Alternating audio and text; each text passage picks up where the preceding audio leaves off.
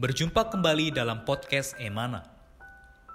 Renungan-renungan yang menguatkan iman ini diambil dari tulisan-tulisan saudara Watchmeni, seorang pelayan Tuhan yang sangat mengasihi Tuhan sampai akhir hidupnya.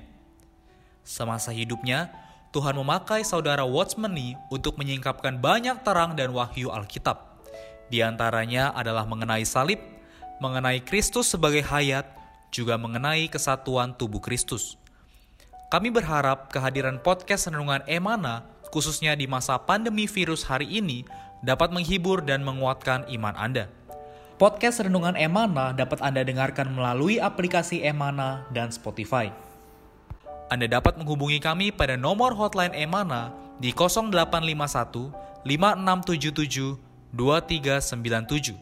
Sekali lagi Anda dapat menghubungi kami pada nomor hotline Emana di 0851 5677 2397. Buku-buku saudara Watchmeni secara lengkap dapat Anda peroleh di toko buku Yasmerin, Tokopedia, Google Playbook, atau di website resmi yasmerin.com. Selamat menikmati seri renungan hari ini. Puji Tuhan, haleluya. Saudara-saudari sekalian, kembali lagi kita akan membahas firman Tuhan, di mana kita bersama-sama sudah mendengarkan Eh, berbagai episode dari Emana.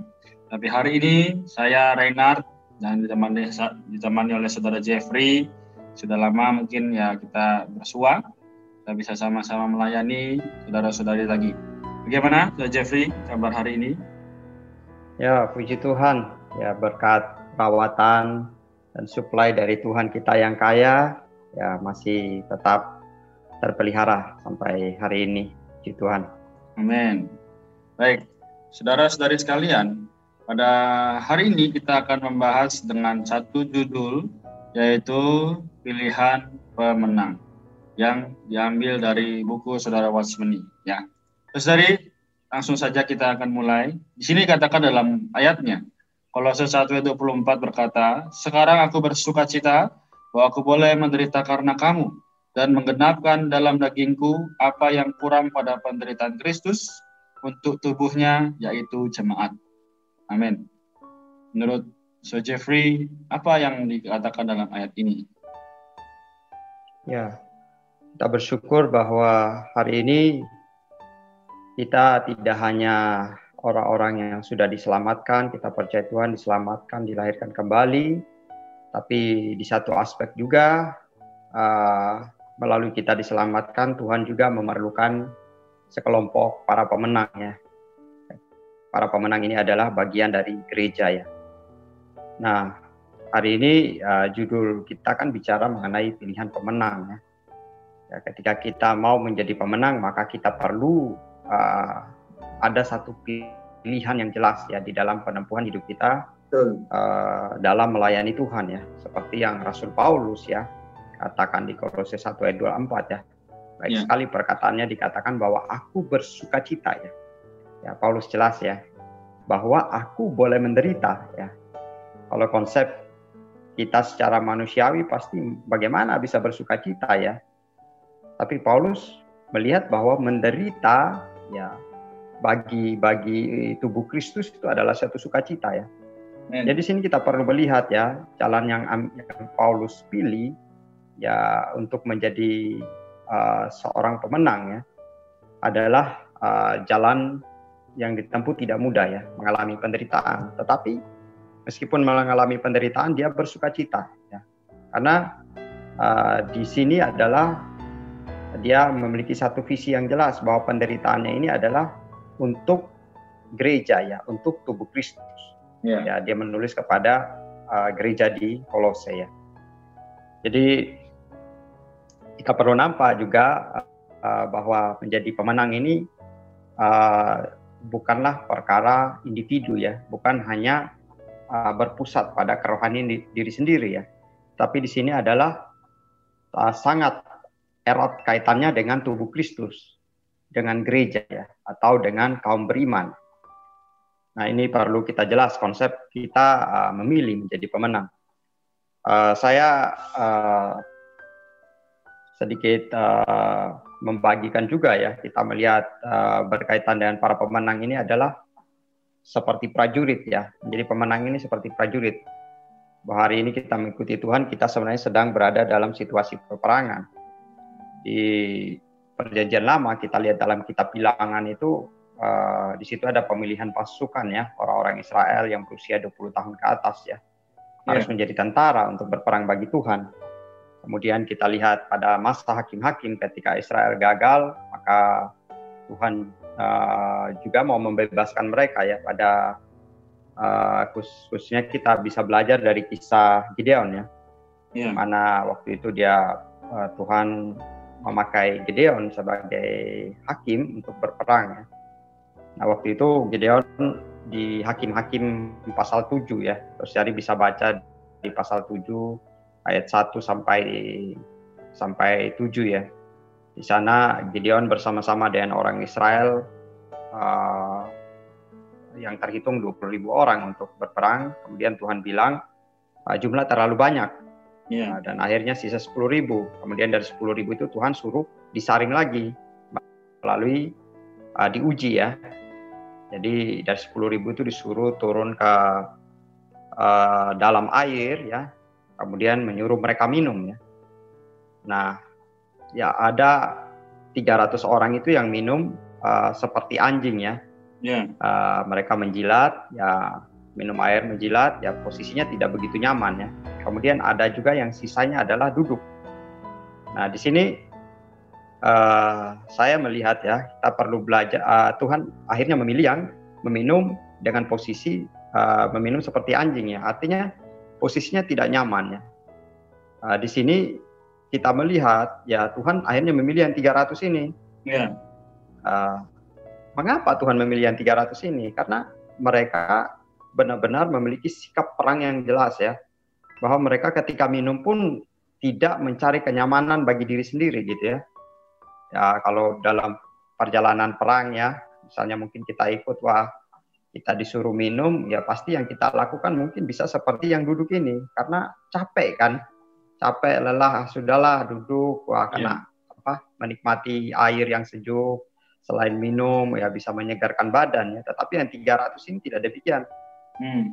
nah hari ini menjadi para pemenang pun pilihan menjadi para pemenang kita perlu memiliki sikap seperti 300 orang ini ya bahwa ketika kita mengikuti Tuhan, berperang bagi kepentingan Tuhan, kita tidak mencari kenyamanan bagi diri sendiri ya. Betul.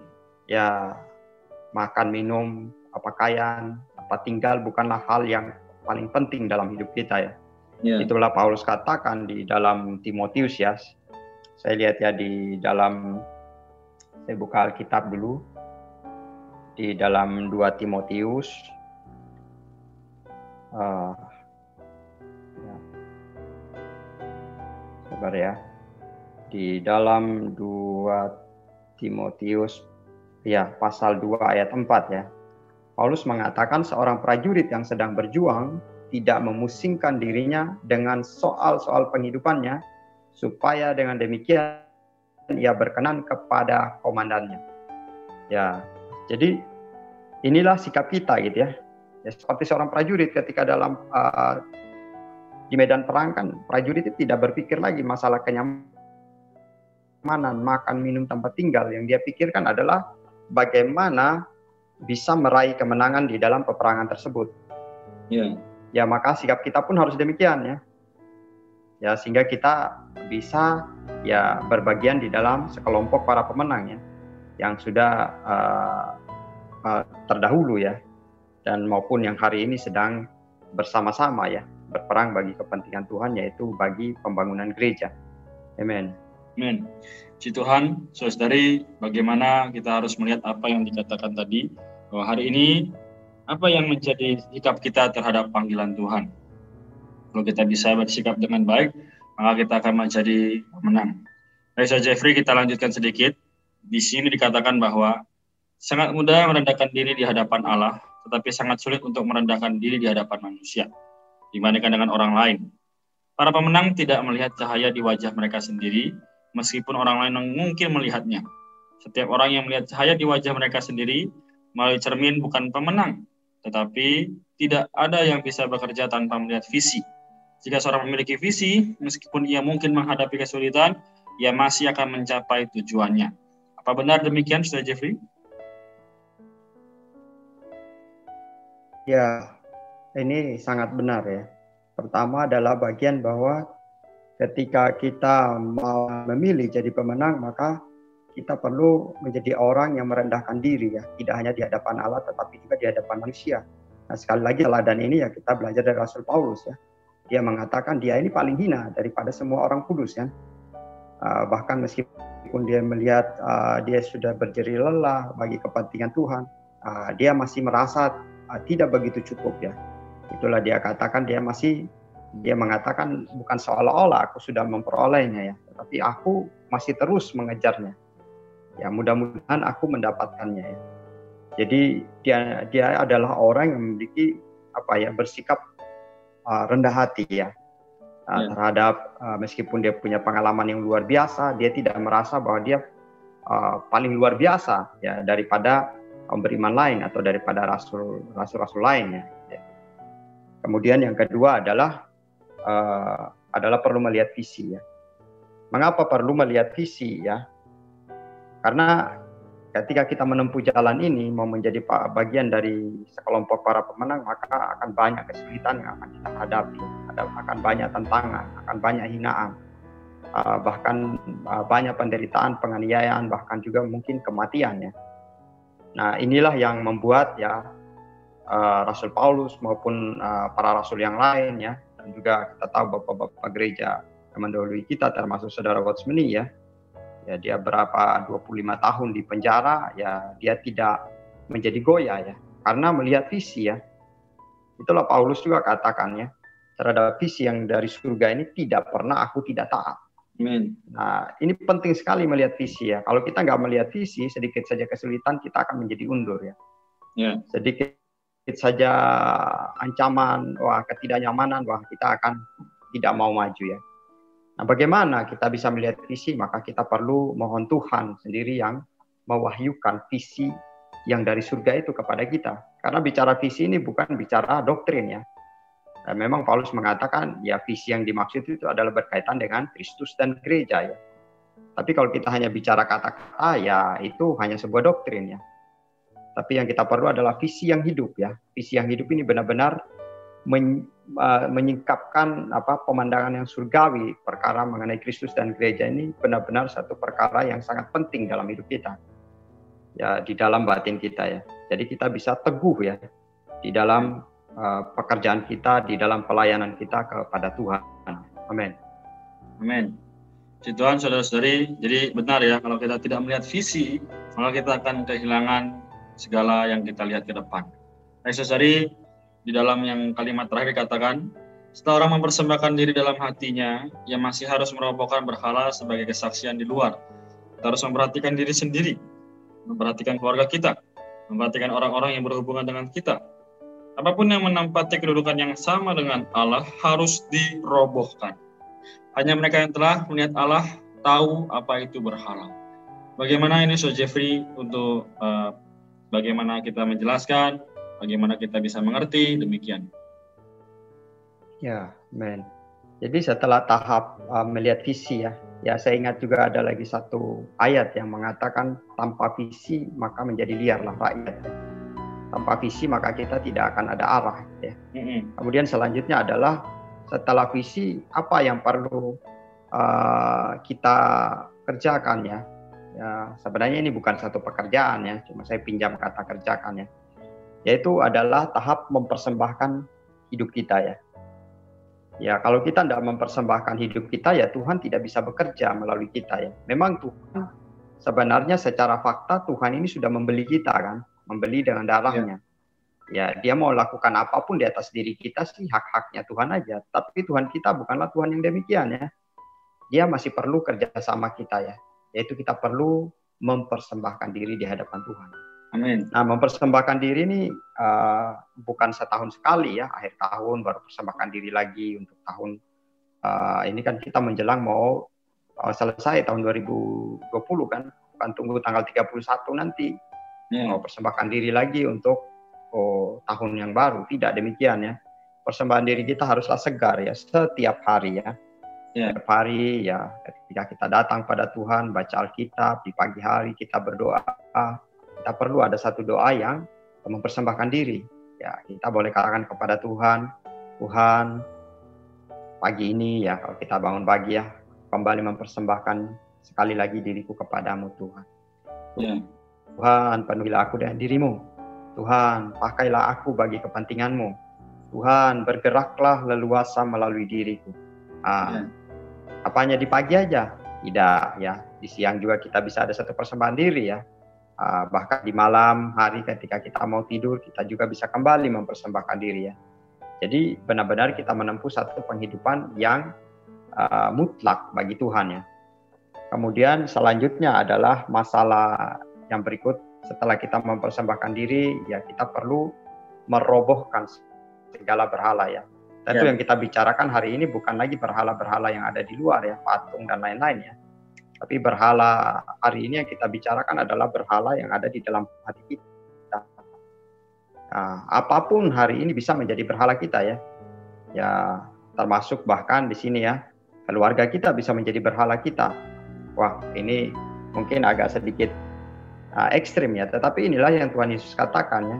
Apabila orang mau mengikuti aku, jika dia tidak membenci ayah dan ibunya, ya dia tidak layak bagiku. Ya, apa maksudnya bahwa uh, ketika kita berkaitan dengan kepentingan Tuhan, maka hubungan emosional kita tidak bisa uh, terikat kuat dengan keluarga kita ya. Yeah.